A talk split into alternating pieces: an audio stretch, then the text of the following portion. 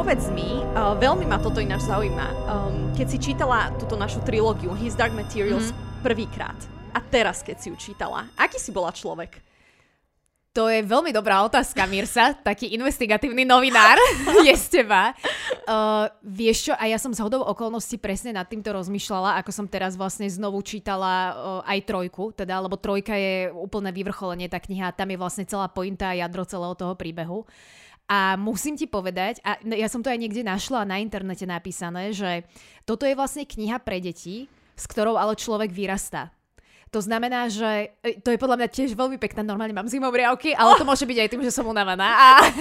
Je tu ale... celku zima teraz, kde hej, natáčame, hej, takže... E, zahrajeme sa túto uh, pozitívnymi spomienkami, ale uh, ja si myslím, že táto veta to za mňa veľmi uh, vystihuje, že je to detská kniha a úplne si pamätám, keď som ju čítala prvýkrát naozaj ako dieťa, ako som tam vnímala polárnu žiaru v prvej knihe a Ajoreka a potom vlastne anielov a ako to fungovalo medzi uh, anielmi, bosorkami a pod, podzemím a podobne. Ale keď som to čítala teraz opakovane ako, ako dospelá, tak to je tak bohaté, metaforicky a alegoricky bohaté dielo, že keď sme sa rozprávali pár dielov dozadu, že ktorá kniha je ako keby taká top topov u každej z nás, tak ja teraz, ako sa dospelo, pozerám na tie knihy. V detstve to bol možno Harry Potter pre mňa a toto bola top trojka teda, ale Harry Potter bol topka. Ale musím povedať, že v rámci ako dospelého fantasy je toto fakt, že neuveriteľné a podľa mňa je to neuveriteľné, aj keď to porovnáš napríklad s Game of Thrones, hej, alebo mm-hmm. podobnými takými, že vyslovene dospelými fantasy, ktoré sú naozaj pre dospelých ľudí určené, ale a, a táto trilógia podľa mňa absolútne obstojí aj oproti takejto konkurencii. Ináč, ale tuto ti poviem jednu takú zaujímavú Povedz. vec. Uh, ja som si trošku totiž o tom googlila a mne vyskočil teraz taký článok, že vlastne uh, Philip Pullman um, tú knihu on ju pôvodne nepísal, že pre deti. Ono uh, tým, že vlastne to vydavateľstvo, ktoré vydávalo tie jeho knižky, mm. bolo vydavateľstvo detskej literatúry. Jasno. Tak uh, ono sa to marketovalo ako detská knižka, Áno. ale ono čisto teoreticky, ono to zase nie je už až úplne, že pre deti kniha. To akože nielen čisto teoreticky, ale aj čisto prakticky. To je uh, kniha pre, nechcem povedať, že vyslovene dospelých, však nepodceňujeme deti, aj deti no, tam vedia vychytať veľa, veľa metafor, ale napriek tomu tá alegoria toho, že vlastne uh, smrť uh, bohovi, Ježiš, to je teraz akože hrozne ruhačsky to znie, ale sm- on, on myslí smrť, a, teda respektíve je tam vyslovene aj smrť uh, boha, veď to sme si hovorili v, predchádzajúcej, uh, v predchádzajúcom dieli, ale on tam vlastne skôr vystihuje také, že uh, pád organizovanej cirkvi, mm-hmm. organizovanej religiozity. Áno. A vlastne totálne rozloženie tej, tej architektúry, alebo teda tej korporátnej, korporátnej časti cirkvi. CEO nám bol zrušený. Presne. CEO Metatron bol uh, zosadený uh, ale on je podľa mňa dozornou už, radou. On, on je podľa mňa CFO, ale nie, lebo však CEO je a, tá autorita, vlastne akože boh, a Metatron je potom nie CFO? No, CFO je financial, ako teoreticky by bol COO si myslím, že by bol prípad nie, keby sme to chceli, keby sme to takto, že operatívny riaditeľ, keby sme to, keby sme to chceli takýmto spôsobom nejako riešiť. Ale uh, ja si teda myslím, že to aj úplne, že prakticky je kniha pre dospelých, fakt. Mm-hmm. Ja si hlavne, akože ja napríklad tiež, keď si to porovnám, keď som to čítala ako dieťa, mm-hmm again, proste od dekel niekde na Marse, hej, akože uh, bolo to skvelé, ale teraz, keď som to čítala ako dospela, mám pocit, že viem lepšie oceniť tie veci. Presne, Lebo presne. už viacej rozumieš uh, niektorým tým fenoménom, uh, viacej, a ináč čo to vlastne krásne si nadhodím sama sebe vlastne nadhoď, na smeč. Nadhoď.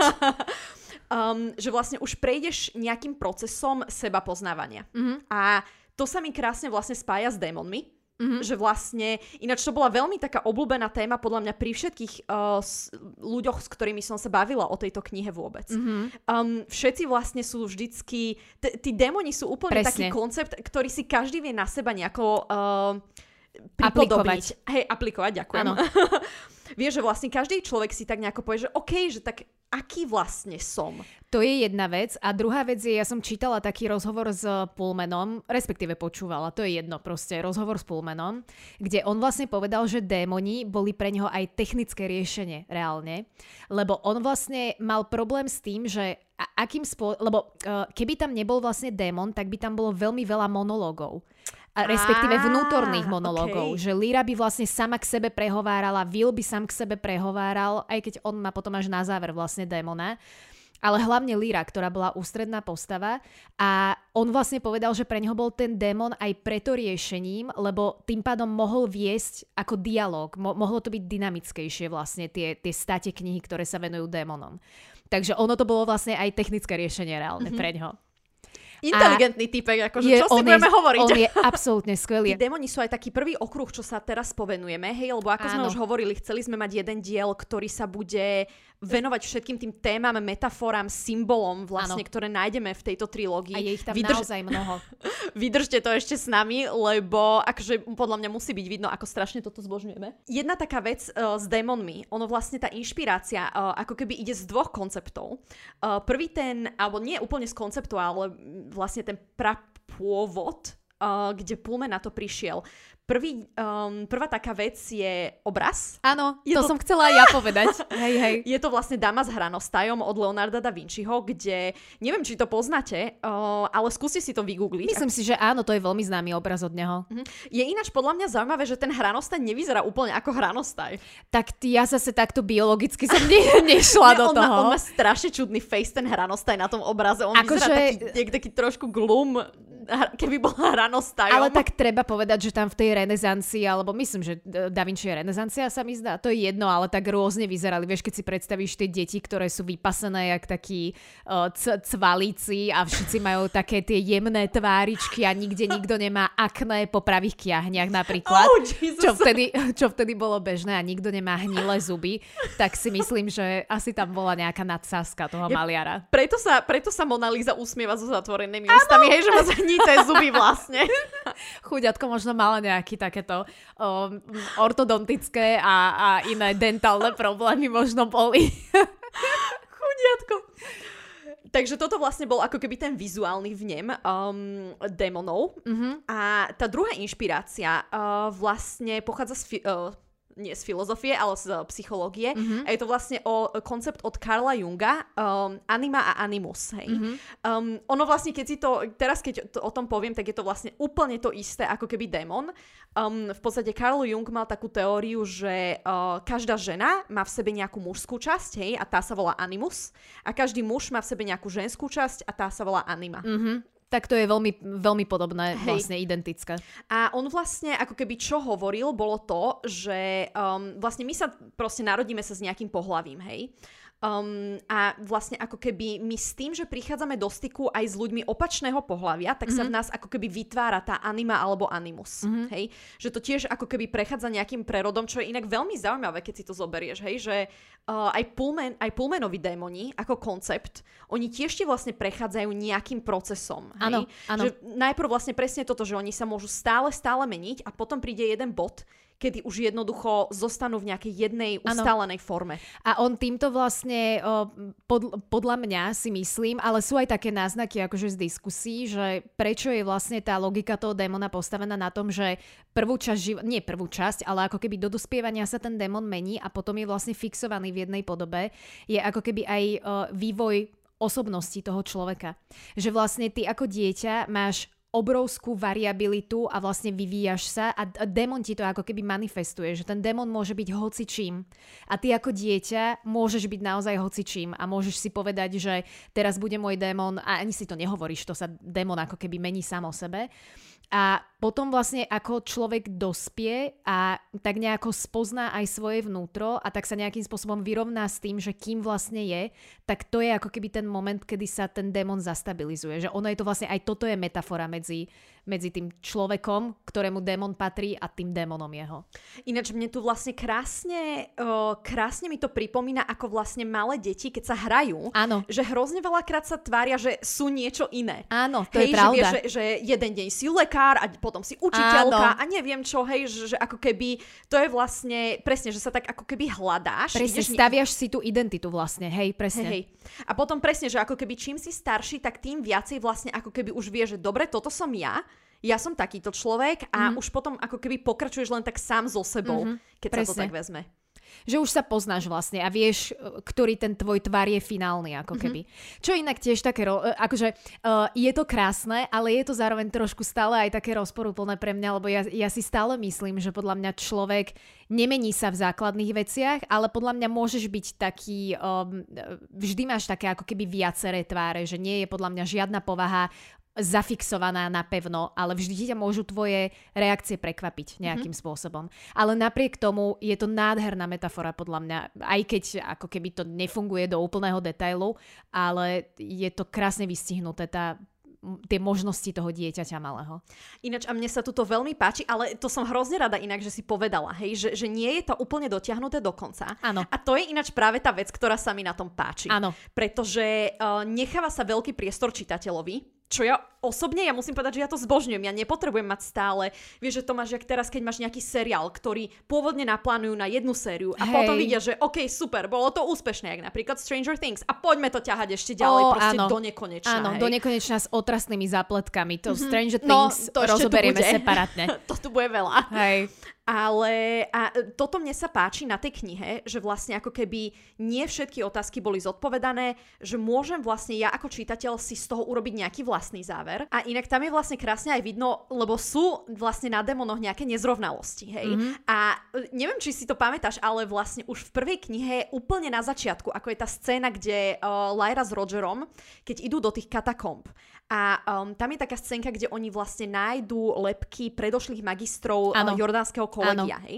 A vždycky vlastne v každé, pod každou tou lepkou je ako keby taká um, zlatá, zlatá minca, minca mm-hmm. kde je vlastne obrázok uh, ich démona. Ano. Že ako vyzeral ich démon v tej forme ustálenej. A tam jeden z tých um, magistrov toho kolegia mal ustálenú ženu on mal démona normálne, že hej, tam vlastne bol ako keby na tom obrázku, lebo ono, Lyra mm-hmm. to tam mhm. vymenúva, že ja neviem, tento, tento uh, magister mal vlka, tento mal neviem čo mm-hmm. a tento mal krásnu ženu. Mm-hmm.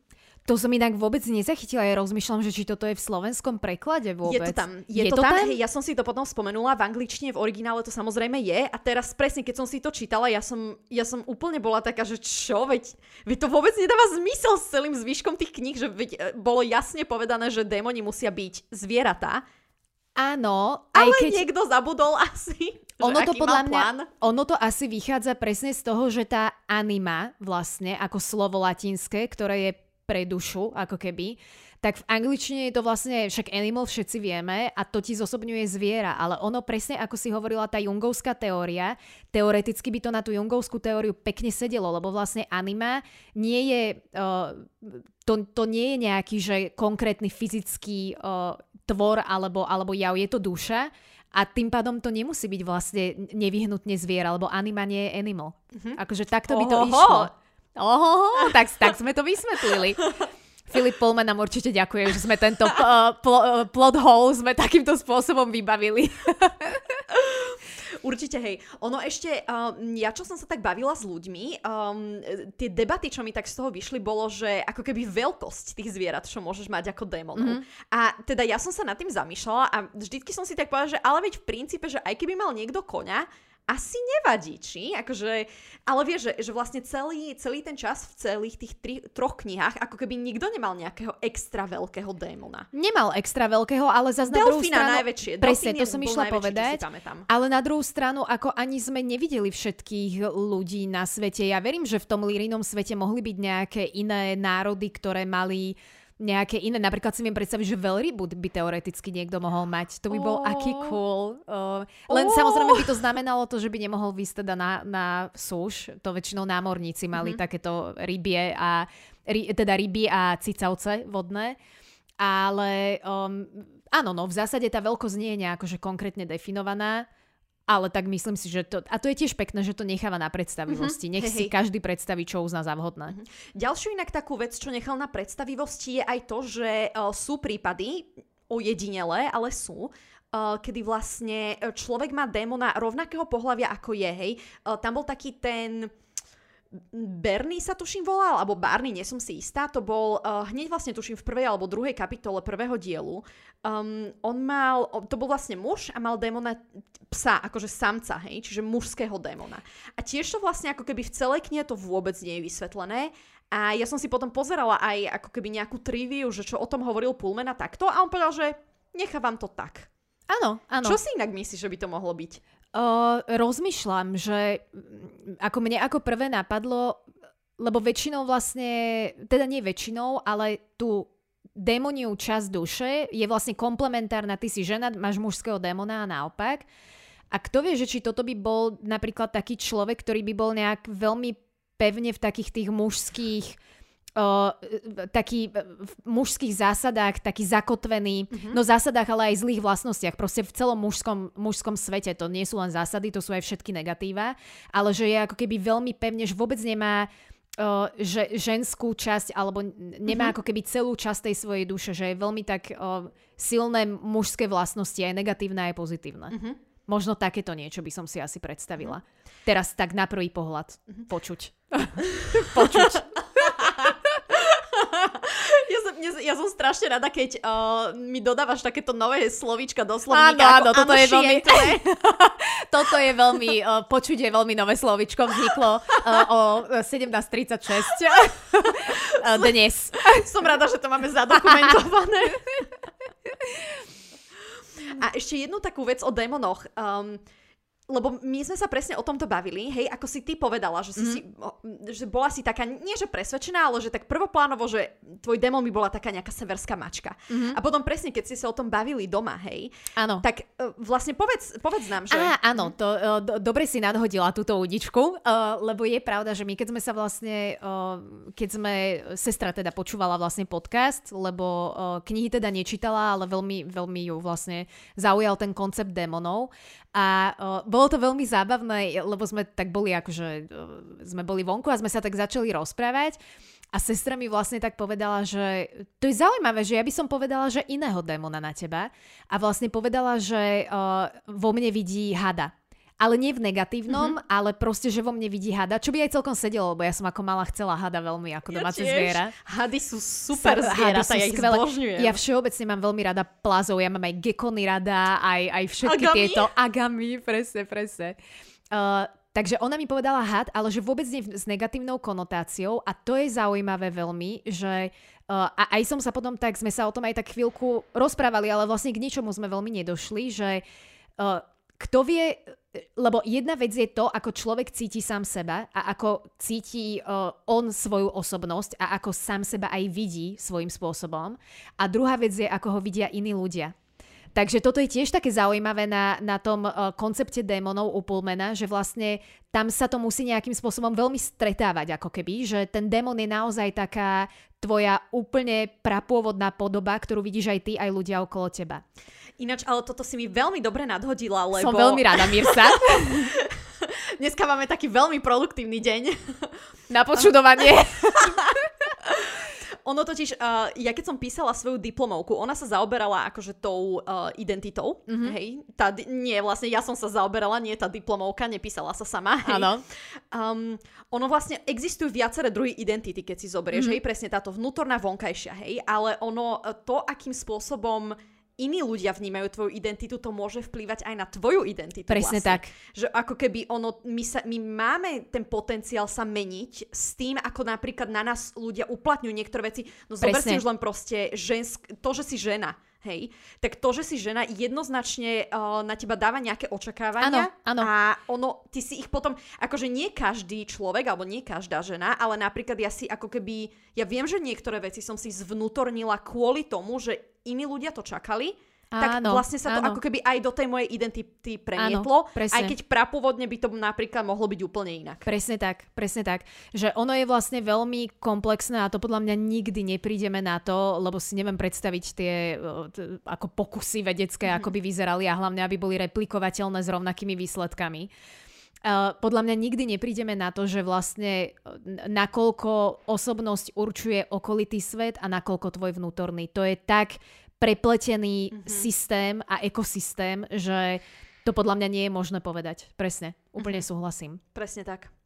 Ešte máš niečo k démonom, čo by si mi chcela povedať? Vieš čo, práve som tak rozmýšľala, že, lebo my sme si vlastne naplánovali presne také okruhy a že vlastne by sme sa mohli podľa mňa posunúť, ak teda Tibir sa k ničomu... Ja už, ja už nemám nič. Slobodná vôľa alebo teda nejaký osud sú také dva koncepty, ktoré tiež vlastne my nemáme ako keby šancu určiť, že... Ano či jedno alebo druhé, že ano. či všetko riadi nejaký osud, alebo či máme slobodnú vôľu. A mňa by to ako keby... Ja neviem, či sa to vlastne vôbec vylúčuje tá slobodná vôľa a osud, hej? Lebo však vlastne vieš, že, že sú niektoré veci, ktoré ja si poviem v mojom živote, že OK, to musel byť osud, ale aj tak vlastne nejakým spôsobom som sa dopracovala k Presne. tomu výsledku. Čiže ako keby mám, mám v sebe taký nie že boj, ale ne, nevedela by som povedať, že či verím jednému alebo druhému. Presne.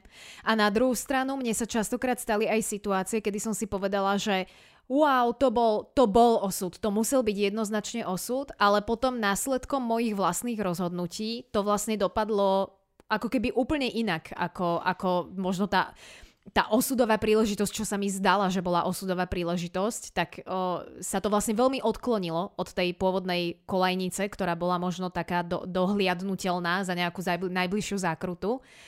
A vlastne nejakými svojimi krokmi som zmenila o, ten chod tej situácie konkrétnej. Mm-hmm. Takže ja úplne súhlasím a ja som presne dospela časom k takému nejakému rovnakému pocitu, že v zásade um, tá osudovosť a slobodná vôľa sa ti nevylučujú možno ani. Je to, tiež je to prepletené a vlastne je to možno tiež dve strany jednej mince. Podobne ako vlastne uh, Pullman uh, tak naznačuje, že veda a náboženstvo v zásade, to už sme tiež viackrát spomínali, aj je tam veľa takých odkazov, že sa vlastne navzájom preplietajú, tak toto vlastne podobne, že sú to ako keby dve možno na prvý pohľad vylúčujúce sa veci, ale spoločne fungujú nejakým spôsobom, ktorý nevieme popísať. To je to podstatné, že nevieme popísať, podľa mňa. Ináč ono je veľmi zaujímavé, ako často vlastne ten koncept nejakého osudu sa objavuje vo fantasy. Keď nad tým tak rozmýšľaš, ano. fakt si zober, hej, pán prsteňov, hej, f- že Frodo je nejaký...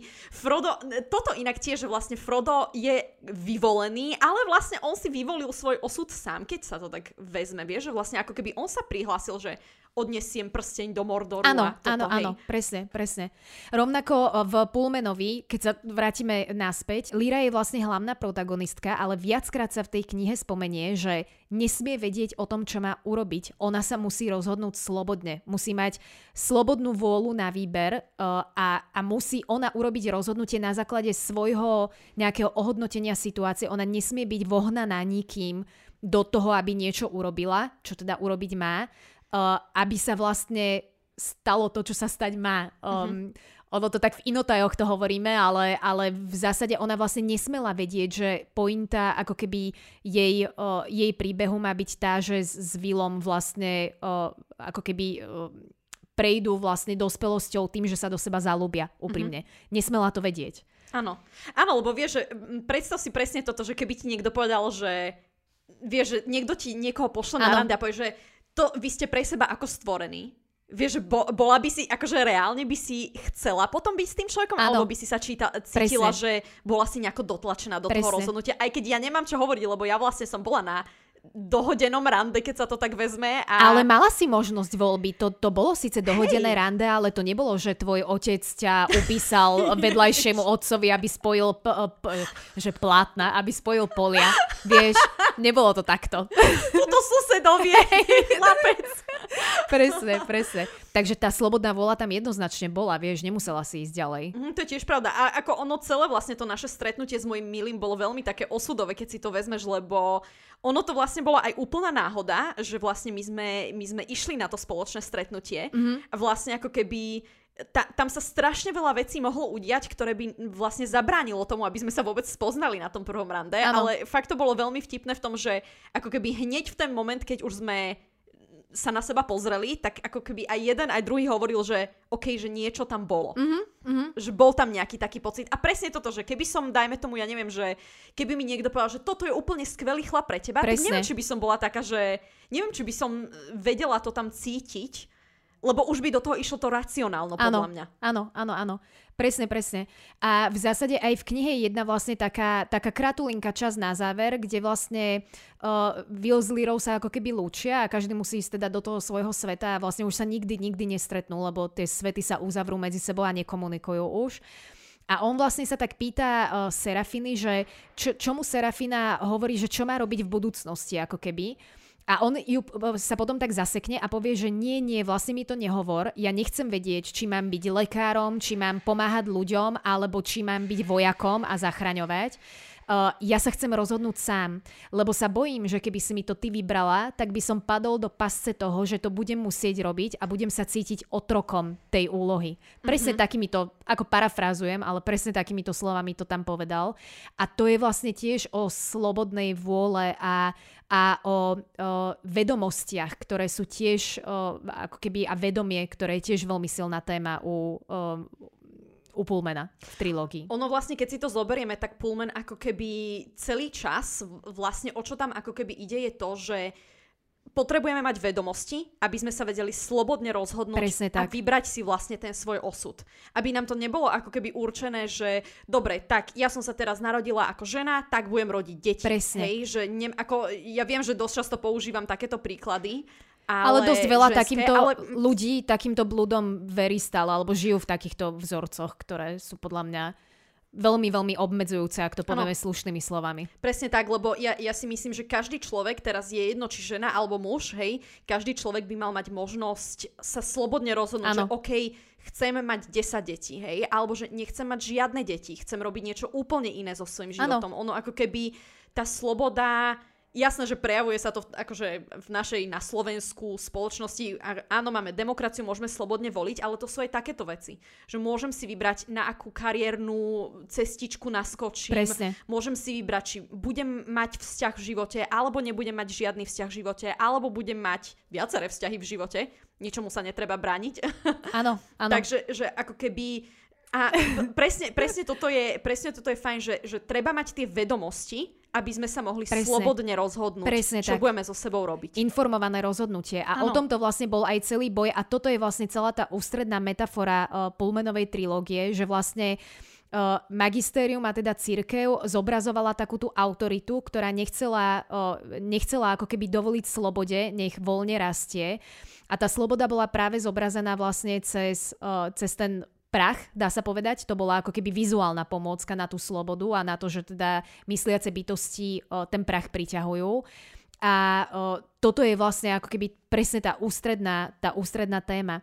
A zároveň nielen ako keby, e, nielen, že vedomosť, ale aj pravda zároveň. Pravda je tam tiež taký veľký koncept, tam napríklad aj keď boli v podzemí s harpiami, eh, keď boli vlastne v tom podsvetnom, eh, v podsvetí, kde vlastne vypúšťali potom duchov na, na, eh, na povrch, ako keby, tak uh, vlastne tá dohoda s harpiami potom bola taká, lebo predtým tam vlastne harpie fungovali ako takí diabli, ktorí vlastne tých mm-hmm. ľudí, ktorí tam prišli, týrali ich uh, najhoršími zážitkami v živote a rozprávali im hanebné veci, ktoré ľudia v živote vykonali, tie harpie im to šepkali do ucha.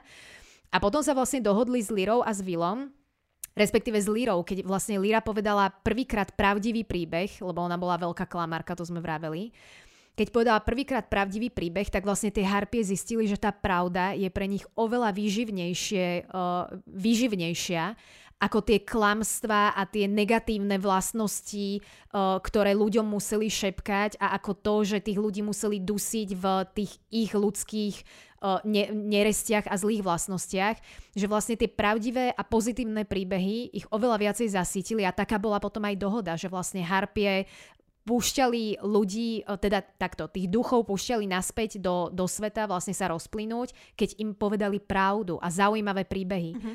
A pointa vlastne bola tá, že človek, a to tam aj bolo tak pekne povedané, že človek by mal prežiť život, ktorý je vlastne plný zážitkov. Áno, je to krásne. Áno. A zároveň aj Mary napríklad, teraz tak hore-dole budeme skákať, ale zároveň aj Mary tam mala jednu sekciu v tej poslednej knihe, kde vlastne ona hovorila, že prečo sa vzdala viery. Ona vlastne um, ako keby zistila, že uh, tá pravda, alebo ten, ten svetský svet, ktorý môže zažiť svojimi, svojimi piatimi zmyslami, bol pre ňu vlastne oveľa naplňajúcejší, ako predstaviť si budúcnosť v tom, že bude musieť byť vlastne poslušná, humble doslova, mm-hmm poslušná, podriadená nejakej organizácii, mm-hmm. uh, inštitúcii a bude musieť ako keby za všetko sa kajať a spovedať, že to vlastne nie je život na žitie takýmto spôsobom. Mm-hmm. Že tá, tá církev vlastne jediné, čo robila, je, že tých ľudí, ktorí teda boli v nej zakomponovaní, tak ich vlastne utláčala reálne. Mm-hmm.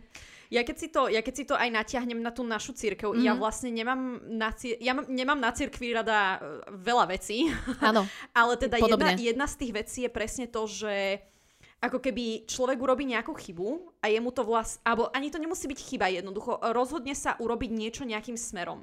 A teraz človek, ktorý absolútne nemá potuchy o jeho živote, netuší, čím si prešiel a tak ďalej, je to proste niekto, kto sedí v tom kostole a počúva ho, dajme tomu na spovedi, hej, tak mu povie, že dobre, ale toto je zlé, lebo d, a budeš sa tu teraz kajať a toto, hej. Že vlastne ako keby bolo by to naozaj zlé, keby tomu človeku nikto nepovedal, že je to zlá vec, Mm-hmm. Vieš, že ako keby sú niektoré, sú niektoré podľa, hej, ja neviem, to sú veľmi akože filozofické témy, čiže nechcem úplne zabrnúť do nejakej jednej, že čo je konkrétny dobro, prípad. Hej, dobro, dobro versus zlo, ale ako keby ja nemám rada to, keď uh, teraz ľudia by sa mali cítiť vinní za prirodzené veci. Hej. Presne tak. Ako keby, je, keď dajme tomu, že ja by som sa cítila prirodzene zle kvôli niečomu, tak o mnoho viacej mi pomôže, že dobre, urobila som v nejak, na nejakej svojej životnej ceste chybu, skúsim sa z toho poučiť a idem ďalej, ale nebudem sa za to hambiť. A ano. ja nemám rada, že to, že církev vlastne ako keby tlačí ľudí do toho, aby sa za to hambili, aby sa kajali,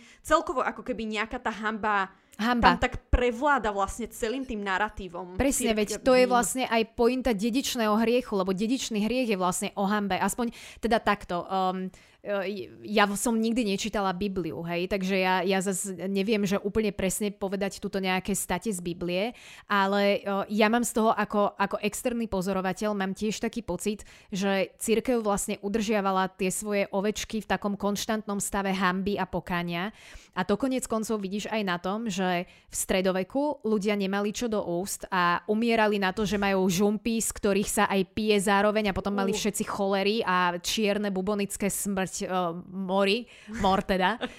a podobné veci, ale za to církev mala vždy peniaze na to, aby mohla mať chrámy vystavané mm. až do neba a aby mohla mať zlaté oltáre a aby tam, a to je jedna vec, to, to, to je ako keby uh, jedna metafora, že vlastne obrovské církevné sídla a, a kostoly, teda sídla nehovorím, ale aj tie, a chudobní ľudia a na druhú stranu si predstav toho chudobného človeka, dedinčana, nevzdelaného, obyčajného, ktorému e, proste nie je do, dopria, dopriatá vedomosť vlastne tým, že je nevzdelaný. A predstav si, že ty ako takýto chudobný človek vojdeš do takéhoto zlatom vykladaného chrámu, ako by si sa cítila? No podľa mňa jedine utlačeno a málo by si sa cítila. Ja mám vyslovene takéto pocity väčšinou mm-hmm. z kostolov. Nechcem krivdiť, lebo sú rôzne kostoly, ale také tie štandardné, ktoré vidíš s tými opulentnými výzdobami, mm-hmm. vždy si tak hovorím, že ako sa asi museli cítiť tí chudobní ľudia, mm-hmm. keď do toho vchádzali, do toho chrámu. Presne. Ono ako keby to, ten taký defaultný mindset tej cirkvi mne príde, že je, že dobre, všetci sa narodíme hriešní, a od, ako keby, že od začiatku hneď sme zlí a musíme sa už teraz len kajať a musí a neviem, čo všetko musím robiť, aby som to napravil. Ako Áno. keby nie. Ja si nemyslím, že ľudia by sa mali kajať za to, že žijú. Presne tak, presne tak. Že, a že žijú život, ktorý si slobodne vybrali hlavne. Presne, presne.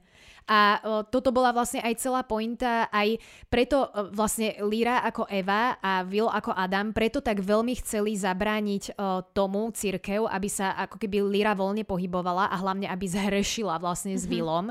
Um, lebo Pullman, a to je veľmi zaujímavé, že on vlastne obrátil na ruby celý tento narratív uh, Hany a, uh, a hamby a duševného, teda dedičného hriechu a vlastne obratil to na ruby a v rámci tej jeho trilógie je práve ako keby taký, že um, nechcem povedať, že sexuálne zobudenie, lebo oni, akože Lyra a Will sú stále ako keby detská a nie je to mhm. tam úplne, že explicitne takto povedané, ale v každom prípade fyziologické, telesné zobudenie sa je tam vlastne prezentované ako niečo pozitívne mm-hmm. a je to práve ten moment, kedy sa vlastne zastaví deštrukcia sveta, lebo prach vlastne uniká, to sme spomínali v tých predchádzajúcich dieloch, že prach vlastne odchádza zo sveta a nikto nevie zistiť prečo a on sa zastabilizuje v tom momente, ako sa vlastne Lyra s Willom poboskajú a fyzicky manifestujú tú svoju lásku. Uh-huh. A to je práve nádherný uh, kontrast medzi tým, že v Pullmanovej trilógii je tým pádom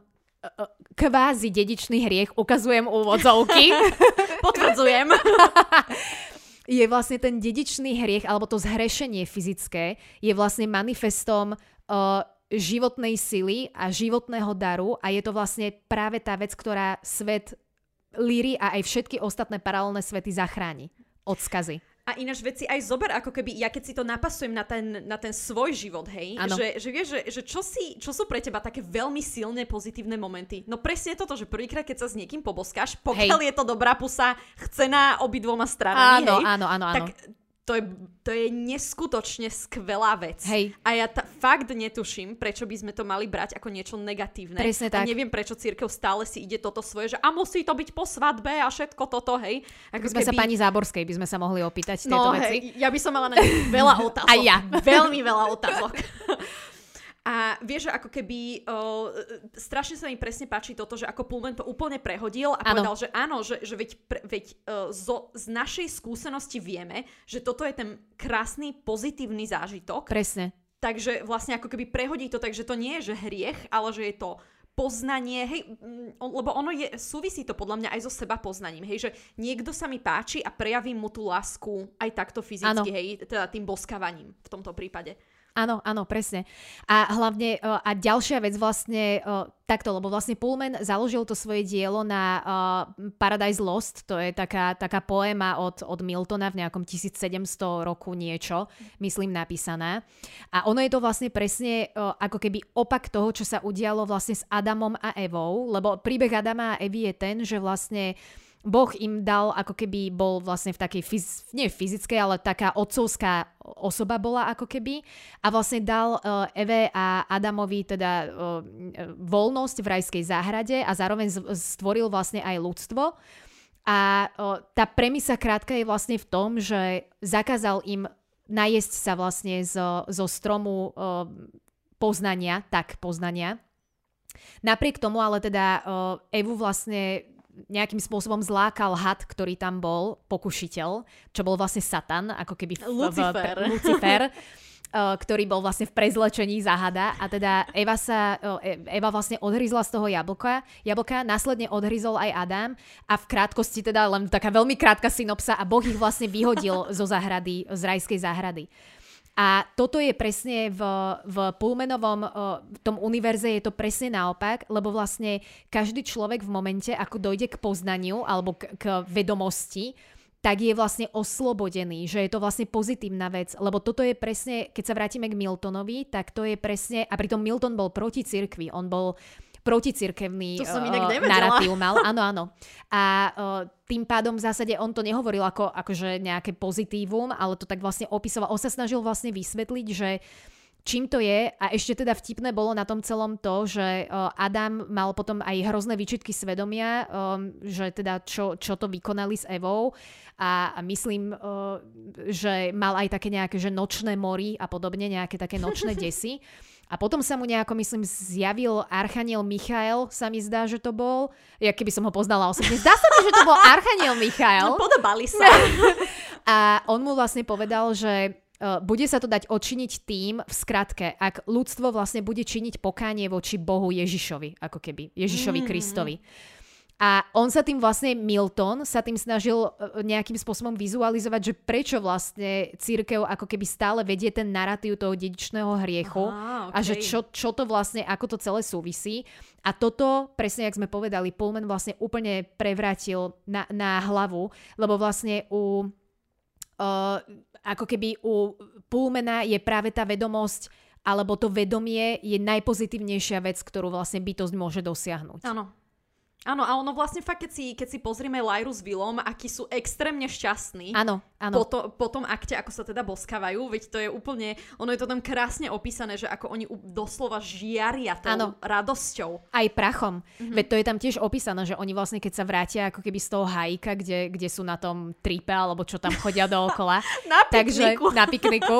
takže úplne vidieť, ako vlastne okolo, že Mary si ani nemusela ďaleko hľad brať a bolo, bola si istá, že by žiarili prachom. Mm-hmm. A vlastne u Pulmena tá, tá vedomosť, alebo tá... Um, áno, to vedomosť a vedomie je vlastne niečo oslobodzujúce. Nie je to nič um, korumpujúce alebo nič negatívne, nič, za čo by museli uh, osoby, ktoré majú vedomie a slobodnú vôľu, zažívať vlastne tresty alebo činiť pokánie, mm-hmm. hej, ako je to vlastne v tom štandardnom cirkevnom narratíve. Mm-hmm. Veľmi kvitujem. Áno, áno, áno. Naozaj, akože um, toto je celá tá trilógia je vlastne jedna obrovská metafora, ro- rozdelená na milión malých metafor, mm-hmm. menších. Ináč, Ivuš, a už keď sme to teda načrtli, tvoj vzťah k cirkvi, uh, vždy bol taký, aký bol? Alebo vieš, že ako ke, lebo ja napríklad za seba musím povedať, že ja ako keby tým, že ma však vychovávali uh, ateistickí mm-hmm. rodičia, aj mhm. vlastne celá naša rodina je ateistická, my akože u nás nie je nikto veriaci, sme teda malá rodina, takže OK. Možno keby sme boli trochu rozšírenejší, my tak sme malá. by sa našiel ale ako keby ja som nikdy nikdy som vlastne nebola veriaca, aj keď som napríklad v škole už potom mala veriacich kamarátov, ja som ako keby nikdy Podobne. Ja, ja som ako keby, ja chápem tú spirituálnu stránku toho. Áno, spirituálnu aj ja. Ale nechápem tú organizačnú stránku, lebo Presne. tá je podľa mňa úplne zbytočná v celom tom procese. Ja vlastne nechápem, že na čo, že mne to príde, že oni sú úplne zbytoční, celá tá veľká korporácia. No veľmi oni, jednoducho. No peniaze. Peniaze, peniaze. a majetok. To je, uh, to je vlastne veľmi, uh, podľa mňa, opojný pocit mať moc a mm. oni si na to zvykli za 2000 rokov, lebo ja takto, aby som začala presne od začiatku úplne podobne ako ty, Mirsa, to nebudem opakovať. Uh, my sme vlastne tiež ako keby z, z ateistickej rodiny, ako keby pochádza, nie že ako keby, ale nikdy sme nechodili do kostola aj keď pozerávame polnočnú omšu na Vianoce, oh. ale väčšinou komentujeme, že čo, čo, čo, sa to tam, čo sa to tam prezentuje. Ale niekedy sú aj veľmi dobré tie. Zas bola som aj na zopár, zopár krát v živote som bola v kostole a naozaj, že zo dva razy boli aj pekné tie, tie okay. kázne. Jeden alebo dva razy. A, ale bola som naozaj len zo párkrát. A musím povedať, že u mňa je to tým pádom tiež e, ako keby možno aj okolím trošku dané, ale zároveň musím povedať, že ja, lebo ja som mala tiež okolo seba aj veriace kamarátky a nikdy ma to nelákalo. Ja, mne to vždy pripadalo byť také... Zväzujúce? E, to je jedna vec, že hej, aj zväzujúce a, a druhá vec, že také nejaké také cudzo... Um, ne, neviem to dobre pomenovať, ako keby autoritárske príliš by som mm-hmm. povedala. Ja, ja všeobecne nemám až tak veľmi rada, že striktné autority nejaké nad sebou a z tohoto celého mi od detstva išiel taký, taký strach ako keby, alebo mm-hmm. nie strach, to, to nie je správne slovo, ale... Dešpekt? Da, nie dešpekt, ani rešpekt.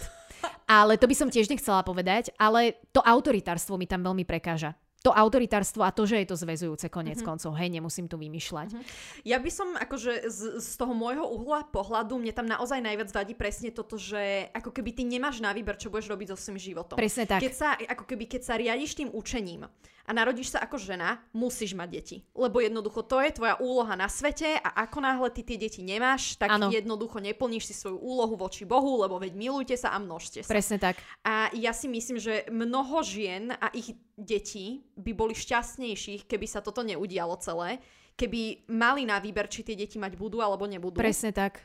A celkové tak toto, mm, hej, že ženy majú byť poslušné voči mužom, ale aj vtedy, keď tí muži robia blbosti, akože to, lebo vieš, že ono vlastne celá tá premisa je toto, že ty keď máš svojho manžela, ty ho máš počúvať. Áno. Ako oni sa to snažia teraz tak zaobaliť, uh, už takí modernejší kňazi, alebo ja neviem, hej, akože nechcem, nechcem do toho úplne zabrdať, ale snažia sa to tak prezentovať, že ale nie, že muž si musí teda ctiť tú svoju manželku a tak ďalej, ale veď ako keby to by tí ľudia museli byť dokonalí, aby nikdy ten muž ako keby nepochybil nejakým spôsobom. Ano. A to sa nedá, nikto nie je dokonalý, hej. A tá žena ho má počúvať naozaj aj vtedy, keď on robí vyslovene vec, ktorá ubližuje buď či už jemu, jej, iným ľuďom. Mne to absolútne nedáva zmysel.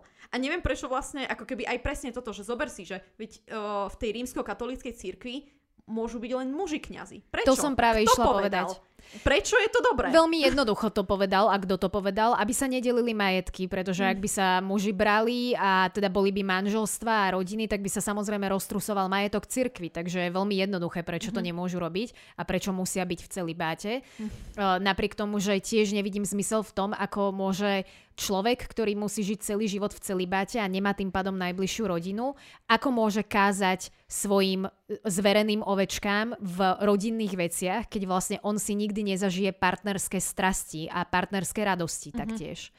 Takže tiež mi to nie je úplne jasné. A sám Pullman vlastne povedal, um, a navyše ja si ani nemyslím, že by som nejako, e, to som aj chcela povedať, že ja si nemyslím, že by som bola ako dieťa nejako výrazne ovplyvnená touto trilógiou.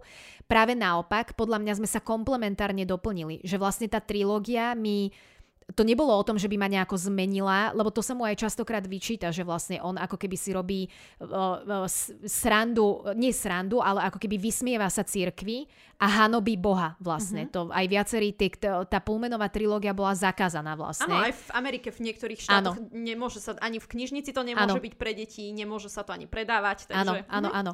Takže uh, bola vlastne takýmto spôsobom reštriktovaná, ale mňa, mne a už ako dieťa mi to pripadalo byť ako komplet komplementárny pohľad na, na svet.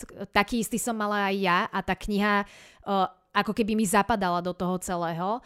A vlastne aj Pullman sám povedal, že uh, každá organizačná štruktúra, ako náhle tam máš organizačnú štruktúru, tak tam máš, budeš mať automaticky ľudí, ktorí pôjdu po úrovniach riadenia a pôjdu po prestíži svojej pozície. Uh-huh. A peniazoch. A peniazoch. A nepôjdu potom, aby pomáhali svojej komunite alebo podobne. A, uh-huh. a toto je podľa mňa veľmi vidieť na cirkvi. Presne, presne. Ono je to celkovo církev, aj, aj ináč presne toto aj v našom svete, aj v Lajrinom svete, uh, církev je extrémne pokritecká. Áno, Áno. Že bavíme sa tu, bavíme sa tu o ľuďoch, ktorí hovoria, že ah, chudoba je, sk- no nie, že skvelá, ale vieš, nie, majú, chudoba majú ten je, narratív, že ah, chudoba je cnosť, no. tak sa to hovorí. To je Hej. ten narratív, že chudoba je cnosť, máš byť uh, skromný, máš byť tichý a máš byť pokorný v prvom rade. Mm-hmm. Toto, je, toto je ďalšia z vecí, ktoré mi od malička vlastne na cirkvi vadili a aj preto, to je, to je to, pod čím som myslela, že mala som problém s autoritou. Nemám problém s autoritou, keď sa k tebe správa ako k, rovno, k rovnocennému. Presne. Ale potrebuje, ako ja uznávam, že potrebuješ mať organizačnú štruktúru všade a musíš vedieť, kto je tvoj nadriadený a podobne v akomkoľvek zmysle.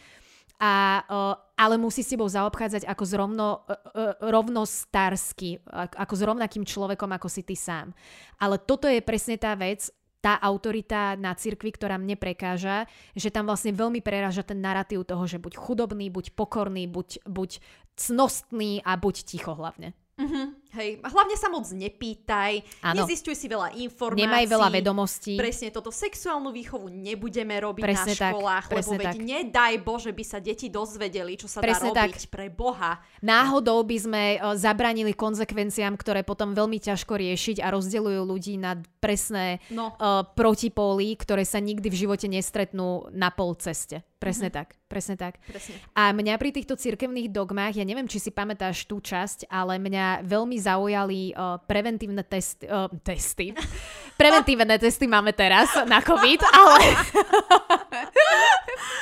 Toto je odraz doby. Ale odraz doby, presne tak ale preventívne tresty. Pamätáš si Áno, na to v tretej si, knihe? to je to hrozné. To je šialené a je to vlastne niečo, čo úplne vychádza z nášho sveta vlastne, však odpustky, keď si kupovali, hej, v minulosti v cirkvi. A tieto preventívne tresty boli uh, tuto upulmená, boli krásne, krásne definované, lebo tam vlastne jeden kňaz bol určený na to, aby zavra- išiel zavraždiť Liru. A on teda, aby nespáchala, nespáchala dedičný hriech a vlastne aby ľudia nemali vedomosť tým pádom, a on v zásade uh, si urobil preventívny trest, hej, že sa myslím zbičoval sám seba alebo, hmm, alebo sa, podobne. On sa pravidelne, o, tam, tam si musela ako keby istý level trestania robiť a, a vieš, že ty si tam mala, ako ja si to predstavím, jak takú excelovskú tabulku, hej, že dobre, že toľko to zbičovaní ano. bude mi odpustená krádež, presne. toľko to zbičovaní bude mi odpustená vražda preventívne. Presne, presne, hej. vernostné bonusy si tam mohla mať církevné. Jak Tesco kartičku. Presne, presne.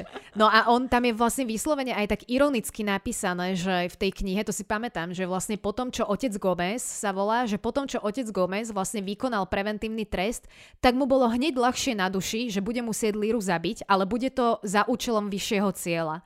Akože to, toto je presne ono, takéto, takéto rôzne detaily v tej knihe naozaj človek nachádza a aj veľké detaily konec koncov, lebo však Metatron vlastne ako, ako aniel, ktorý si uzurpoval vlastne moc a pozíciu aj, aj oproti vládcovi, ktorého tam, vl, ten vládca je ako keby stelesnenie Boha v, v Lirinom svete alebo v celom tom vesmíre, tak vlastne aj Metatron bol posunu, uh, posunutý, posadnutý mocou a posadnutý vládou a opojený tým, čo všetko môže robiť. Presne. To, to bola vyslovene, že malevolentná uh, osobnosť tam zlá proste. Ako podľa mňa veľmi platí naozaj to, že ako náhle máš niekde hierarchiu a je tá hierarchia zameraná na moc a bohatstvo, tak tam automaticky bude priťahovať ľudí a podporovať ľudí v takýchto mamonársko autoritárskych smerovaniach, si hm. myslím. Korporát. Korporáty, Áno. korporáty sú niekedy náročné. Sú náročné, ale tak niektoré korporáty majú aspoň corporate social responsibility, hej? A tuto si myslím, že to nie je úplne až tak rozvinutá téma no. zatiaľ. No. A najkrajšie na tom celom je vlastne, že Metatron bol kedysi tiež len človek, ten, čo vlastne sa snažil nahradiť Boha. Že tam je, tam je ďalšia vec, že uh, to je podľa mňa ďalšia taká pekná paralela, že vlastne možno aj my sme si z tej cirkvi urobili niečo úplne iné, ako to bolo pôvodne. Že vlastne pôvodne to možno naozaj dávalo zmysel aj na spirituálnej úrovni, lebo stále opakujeme, že viera je niečo úplne iné ako cirkev. Presne a spiritualita. A že možno na začiatku to bolo celé naozaj myslené dobre a na to, aby sa tým ľuďom pomohlo, ale ako náhle sa tam začalo bažiť pomoci a uh, postupovať vlastne v hierarchii čoraz vyššie, tak sa to začalo rúcať a obracať smerom na tú ziskovosť celej tej mhm. organizácie. Mm-hmm. Presne. Lebo ono ako keby, keď si zoberieš to prikázanie, hej, že nezabiješ, ono uh, biologicky to u ľudí dáva zmysel. Pretože na to, aby sme ako ľudia, ako živočišný druh mohli fungovať, nám najviac prospieva to, keď žijeme v spoločnosti. Áno, hej? Áno. Keď, keď ako keby máme ľudí, ktorí robia jednu činnosť, ktorí robia, robia presne, ďalšiu komunitu. činnosť, komunitu, presne toto. To nám ako keby najviac prospieva. Čiže ono dáva zmysel biologicky toto, že nezabiješ. Hej? Ono presne toto, že Určite. keď sa niekto chce riadiť tými prikázaniami, choďte do toho. Áno. Je to úplne v poriadku. Áno. Že ja, ja nevidím vôbec problém s, uh, s náboženstvom na tej osobnostnej úrovni. Áno, áno. Vidím s tým obs- absolútne extrémny problém na tej veľkej úrovni, na tej vlastne ako keby už riadiacej úrovni. Na riadiacej a ja hlavne ďalšia vec, ktorú vidím problematickú je, že ako náhle sa snažia riadiť životy iným ľuďom, ktorí ano. môžu byť iného vierovýznania alebo aj žiadneho vierovýznania. Tak v tomto vidím tiež veľmi zásadný problém, lebo si myslím teda, že ži a nechaj žiť a oni nemajú patent, ako keby církev nemá patent na to a to je vidieť aj v Lirinom svete, aj vo Vilovom svete, aj v našom svete, aj vo všetkých svetoch paralelných.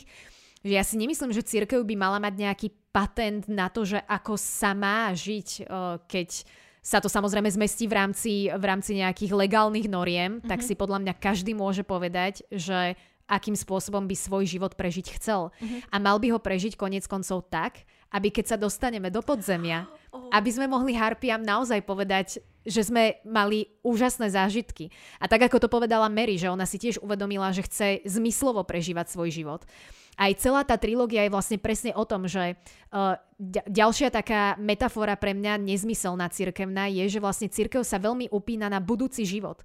Že ti slubuje, že pôjdeš do neba mm. a mhm. budeš uh, tam mať hojnosť a, a všetkého krásne veľa to mohlo fungovať v stredoveku, keď ľudia naozaj žili v katastrofálnych podmienkach a častokrát smrť bola možno vyslobodením no. pre toho človeka.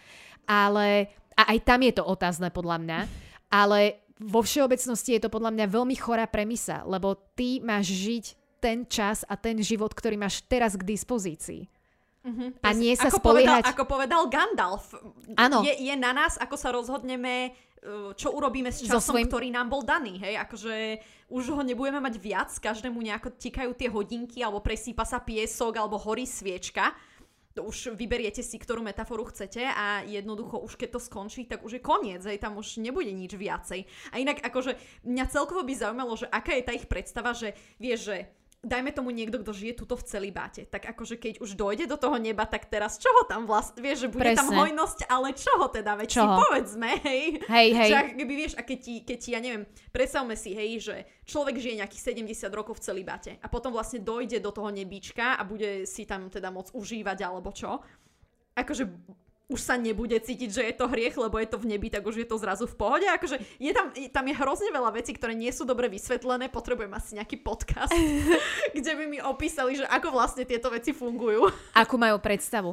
No ono v zásade aj priamo vlastne v tej tretej knihe je ako keby jedna časť, kde presne keď sú vlastne v podzemí medzi, medzi duchmi a to je presne na tú metaforu toho, čo aj Pullman sa snaží prehodiť na hlavu, že máš žiť teraz život a nemáš sa spoliehať na budúce sluby uh, neba alebo čohokoľvek očistcov.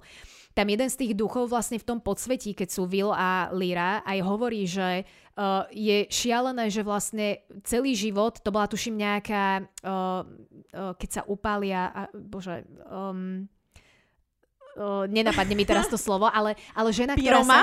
Nie, nie, nie, nie, nie. Žena, ktorá sa ako keby dobrovoľne... Um, uh, upálila. Nie, že dobrovoľne upálila. Mučenička, bože, to je to slovo, čo mi nevedelo napadnúť mučenička to bola nejaká a ona vlastne hovorila, že celý život ten pozemský prežívala v modlitbách, v odriekaní, prežívala v najväčšej skromnosti až askéze, aká sa vôbec dala. Neužila si vlastne to, že mala fyzické telo napríklad, to, to tam bolo tiež povedané. A, a ako keby spoliehala sa na tie budúce sluby a predsa skončila v tom priestore podzemnom, čo sme aj minulý diel hovorili, že bolo úplne jedno, či si bol dobrý alebo zlý človek, skončili všetci na jednom mieste nakoniec. A to je vlastne tiež Pullmanová uh, ako keby výtka voči cirkvi vlastne a také po, pošťuchnutie, lebo kto ti, ga- akože, mm. čo to má byť? Církev ti garantuje, že sa dostaneš do neba, keď budeš poslušný a, a, a potichu a, a budeš uh, humble, hej? Ako, no je, je, to, je, to vtipné, no. Veľa vecí tam nedáva zmysel. Ako ja, naprí... Vtipné, nevtipné. akože ja keď sa vrátim, vieš, ak si spomínala, že si nečítala Bibliu, ja som si to dokonca raz otvorila, ale... Oh, hey, hey, ale... ale ja by som si chcela niekedy. Vieš čo, epicky zle sa to číta, lebo tam sú no, v tie čísielka. Áno, A mňa chápem. to hrozne ma to rušilo, vieš, že ten dej mi to tak nejako prerušovalo, som si povedala, že á, okej, okay, dobre, už ma to nebaví, áno. to. Nemalo to moc dobrú zapletku. Keď sa bavíme, hej, lebo vlastne ono, um, dosť veľká časť um, toho príbehu súvisí aj s tým telesným dospievaním. Áno.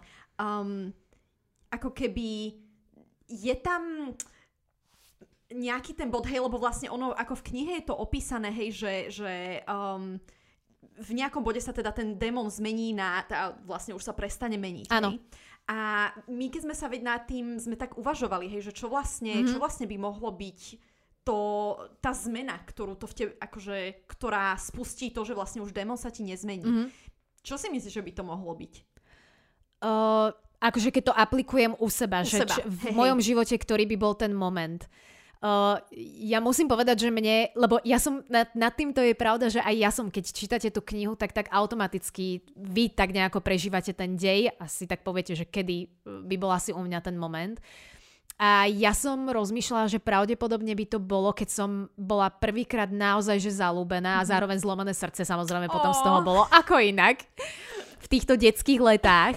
A to som mala asi 13 rokov, myslím. To bolo ešte na základnej škole a pamätám si to, pamätám si to doteraz.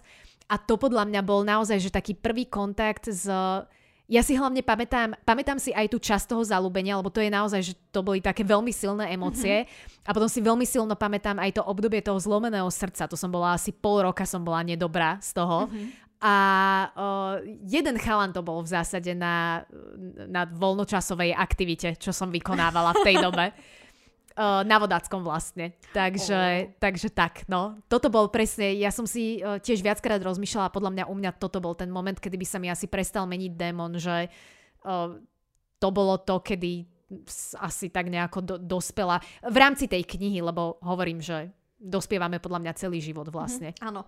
Ináč ja musím povedať, že u mňa by to bolo presne toto isté, že vlastne ako keby prvé zamilovanie, ale také ozajstné, hej, lebo mm-hmm. ako um, ono, ja som však v podstate už od takého relatívne nízkeho veku, vieš, že páčia sa ti, páčia sa ti chal, akože Áno, minimálne áno, áno. mne proste Aj mne sa páčili. estetickí, hej, akože Hej, hej, hej. dobre sa na to pozerá, hej. Presne tak. Ale ešte tam ako keby... Dobre sa na nich pozera.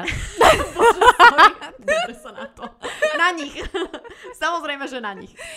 Um, ale ako keby už vlastne to prvé zamilovanie je to úplne iný pocit, ako keď sa ti niekto len páči. Áno, že áno. vlastne je to o mnoho silnejšia Presne. emócia, Je. že už je to naozaj také ozajstné. Taká pamäťová stopa je to, naozaj Hej. ti to zostane taká riha v živote, podľa mňa, Áno. hej.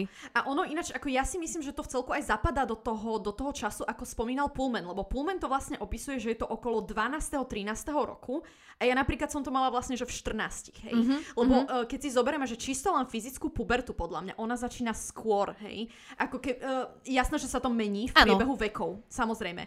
Ale ako keby už napríklad pri dievčat tá puberta začína relatívne skoro, že druhotné, uh, alebo prvotné, druhotné sexuálne znaky sa ti vlastne začnú objavovať Okolo... čo, okolo desiatich, hej? Že No, to už ide skôr, to je tak, mňa. je skôr, ale ono to závisí teraz aj od prostredia a tak, ale pravda. Mhm. tak 11-12 podľa mňa, to už je taký vek, že už jednoznačne. Hej, hej. Ale ako, ináč, ale vieš, čo je sranda, že mm-hmm. obidve sme vlastne, pre obidve z nás je to vec, ktorá je mentálna. Tým pádom to musí byť podľa mňa spojené s takou nejakou pozitívnou takou pozitív, prevažne pozitívnou, Áno. ale samozrejme môže tam byť sladkokyslá. môže tam byť sladkokyslý element v tom. Rozumejte, horko-sladký. Ináč, ale u mňa to tiež... Ja už to teraz hovorím len sladko-kysle. Uh, ináč, u mňa to tiež bolo presne ako si hovorila ty, že to bola ne- neopetovaná láska. To bolo čisto platonický level a ja som, počuj, ja som asi rok, rok som sa z toho nevedela vyhrábať a potom tak, jak to prišlo, tak to odišlo. Áno, áno, ja tiež tak postup, pol roka bol príšerný a potom ten druhý pol rok bol už viacej tak v pohode a tak som sa nejako zrovnala potom. Ale vycibrila som si vtedy hudobný vkus podľa mňa, lebo už ako keby išlo Áno. to od toho mainstreamu tým takým emotívnejším smerom. Všetko zlé je na niečo dobré, pozri sa Mirsa. Teraz jaký Spotify playlist si vieš nahrať. Počuj, keď som si akurát presne toto, lebo však teraz má Spotify tú funkciu, že ti vyhodí celý ten rok. Áno, No áno, a presne áno. môj, môj tuším druhý žáner bol, že emo, takže uh, zjavne sa to stále drží. Ja som, vieš čo, ja som mala prevažne indie rock a to Fakt? aj tak, áno, áno, to aj tak Ja sedí. som mala tuším na treťom indie rock. Ja som mala indie rock a potom uh, keltské veci som inak, je, veľa Ó. keltskej hudby počúvam, takže aj to tam bolo. Ale indie rock bol, bol uh, u mňa. Takže to, to sme si tak trošku odbočili. Um, povedz mi ešte um, o tom, lebo bavili sme sa aj predtým o C.S. Lewisovi a o jeho Narnii. Neviem, či si si niečo o tom pozrela. Ja som ako... Um, vlastne, ja čo som sa, na čo som sa najviac zamerala, bola tá Susan uh, v Narnii, mm-hmm. pretože ako keby um, Pullman to aj veľakrát vyhlásil, že jemu sa nepáči to, akým spôsobom vlastne Lewis um, sa díval na Susan. Ono to, hej, teraz veľa spoilerov uh, o Narnii, ale ako keby Narniu rozoberieme aj separátne. Hej, hej, ono vlastne Susan už sa nemôže dostať od nejakého veku do Narnie, pretože už na to prestala veriť, mm-hmm. lebo už je dospelá a ináč veľmi tak škaredo to tam opíšu, že uh, Susan teraz už nezaujíma nič iné, len farby rúžov a silonky a neviem čo, mm-hmm. hej. Hej. A Ako keby to znamenalo niečo zlé, že dospeješ. Hej, a pritom, a vlastne tuto je to krásne vidno u Pullmana, že, že on vlastne to, že dospeje, dospejú Lyra s Willom je vyslovene pozitívna vec. Presne. A, presne, že Susan v Narnii je tá, akože všetci sú vlastne z toho nešťastní, keď sa to tak vezme, že Áno. ona, ona Už nie je to nevinné dieťa, no. ale už je uh, dospelá žena, ktorá môže potenciálne zhrešiť vlastne. Oj, Presne, no a to by presne. sme samozrejme nechceli, že? Samozrejme nie. Uh, presne, presne. Uh, no v zásade uh, ten vzťah, a to nie je len o Susan, ale je to vlastne aj, aj o Lucy tam v zásade, lebo všetky tie ženské postavy u, u C.S. Lewisa v Narnii sú vlastne také tie poslušné, dobré dievčatá, kým teda môžu do Narnie ísť samozrejme.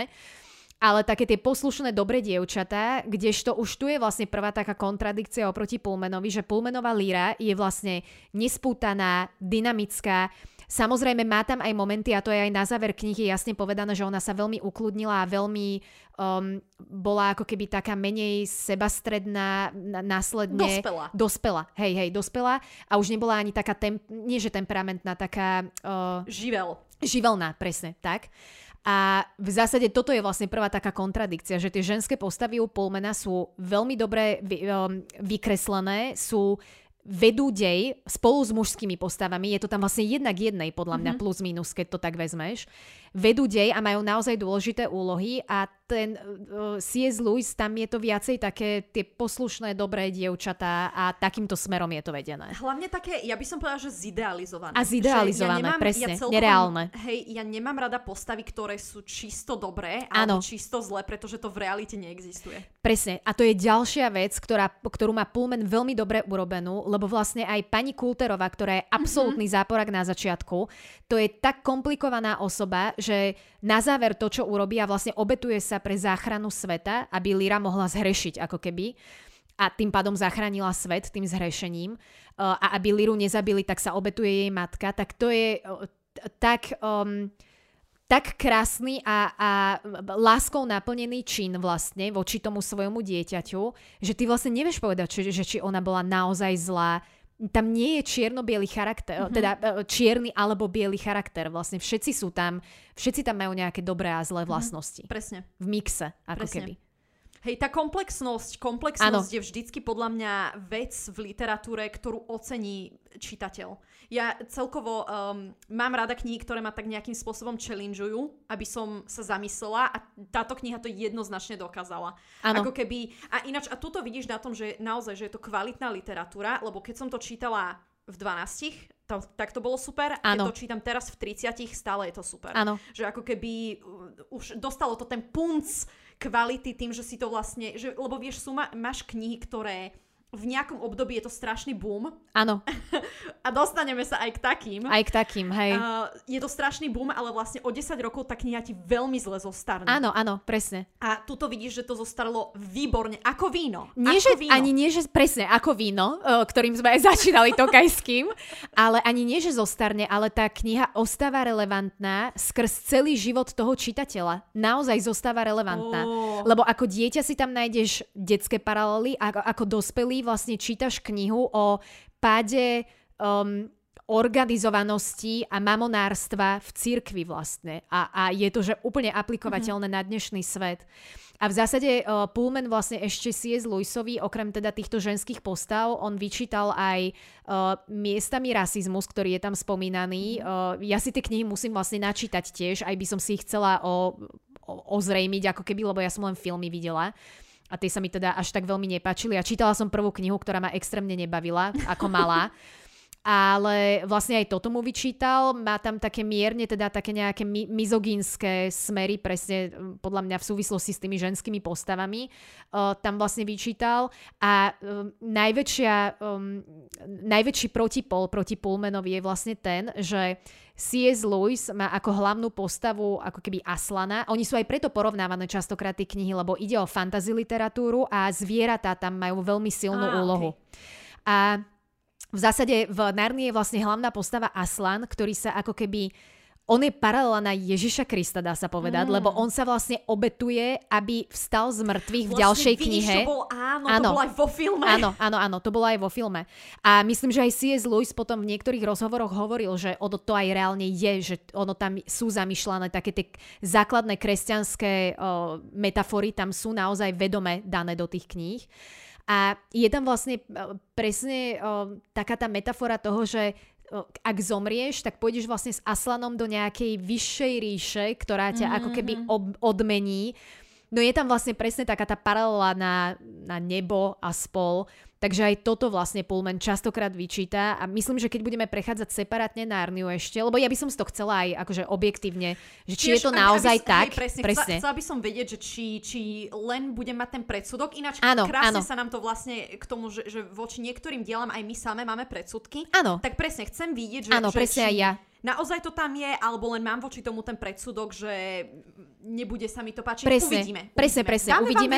Hej, hej, a ja sa na toto teším a vlastne potom nejakým spôsobom budeme vedieť ešte aj reflektovať naspäť vlastne na Pullmana, lebo ich normálne aj označujú taký, takým, že frenemies v zásade, ale skôr asi enemies, ja si myslím, lebo Pullman sa veľmi, uh, veľmi výrazne ohradzuje proti tomu, keď vlastne niekto prirovnáva jeho dielo k Narni alebo k C.S. Lewisovi.